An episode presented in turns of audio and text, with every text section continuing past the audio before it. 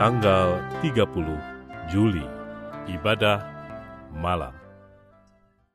Biarlah langit bersuka cita dan bumi bersorak-sorak. Biarlah gemuruh laut serta isinya. Biarlah beria-ria padang dan segala yang di atasnya. Maka segala pohon di hutan bersorak-sorai. Mazmur pasal 96 ayat 11 dan 12.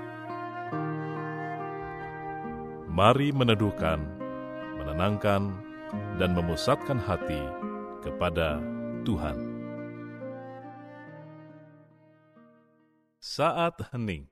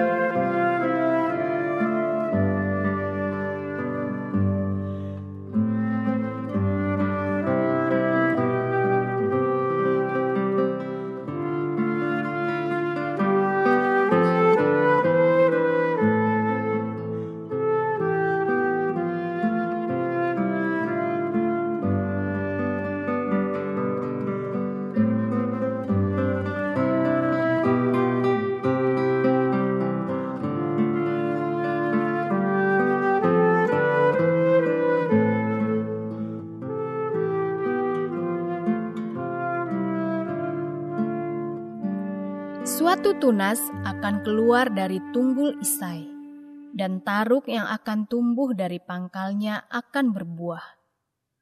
Roh Tuhan akan ada padanya, roh hikmat dan pengertian, roh nasihat dan keperkasaan, roh pengenalan dan takut akan Tuhan.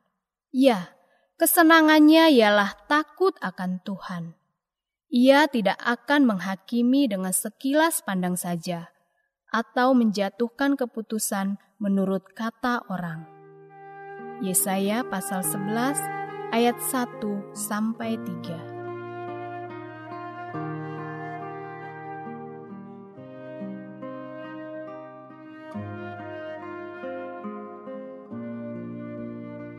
Kualitas seorang pemimpin sangatlah ditentukan oleh kebugaran rohani yang bersangkutan kita memahami bahwa kesehatan seseorang akan sangat mempengaruhi produktivitas dirinya.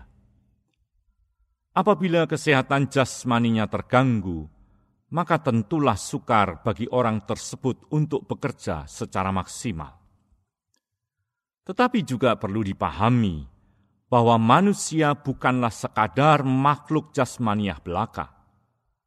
Yang benar, ia adalah makhluk rohaniah yang hidup di dalam tubuh jasmania. Oleh sebab itu, kinerja maupun kualitas kepemimpinan seseorang bukan hanya ditentukan oleh kesehatan jasmaniahnya, tetapi juga oleh kebugaran rohaniah dari yang bersangkutan. Pengaruh kebugaran rohani terhadap kualitas kepemimpinan tersebut dapat dilihat di dalam nubuatan tentang Mesias, seperti yang dicatat di dalam Yesaya pasal 11. Di situ diutarakan tentang siapakah Sang Mesias yang disebut sebagai tunas yang keluar dari tunggul Isai itu.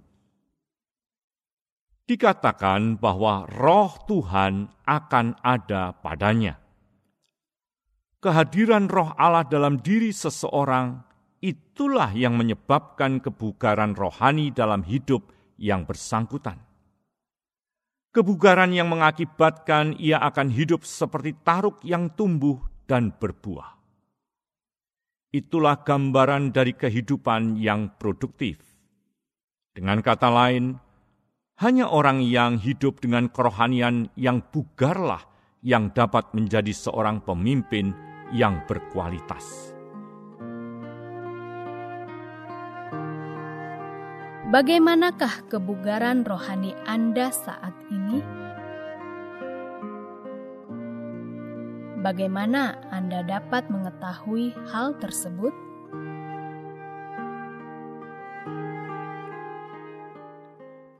Ya Tuhan, sertai dan penuhilah diriku senantiasa dengan rohmu.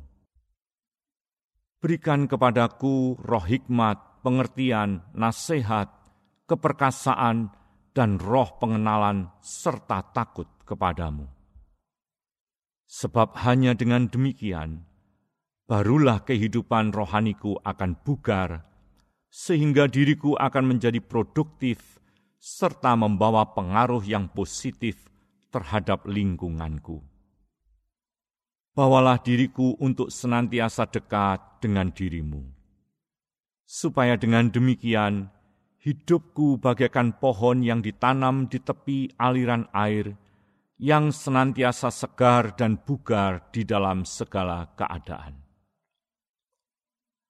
Aku berterima kasih untuk kasih setiamu yang kualami di sepanjang hari ini. Dengan penuh kasih engkau telah menuntun diriku, serta dengan penuh setia engkau telah menyertai hidupku tak pernah engkau meninggalkan diriku, ataupun membiarkan aku menghadapi semua tantangan dalam kehidupan ini seorang diri. Sebaliknya, dengan tanganmu yang kuat, engkau menggenggam hidupku dan melindungi diriku daripada yang jahat. Aku menyerahkan semua yang telah kukerjakan pada hari ini ke dalam tanganmu. Aku memohon, agar engkau menyempurnakan semuanya itu dengan keberhasilan. Di dalam nama Yesus Kristus, Tuhan dan sumber pengharapan yang tidak pernah mengecewakan, aku berdoa. Amin. Berdoalah untuk orang-orang yang sedang memerlukan dukungan doa Anda.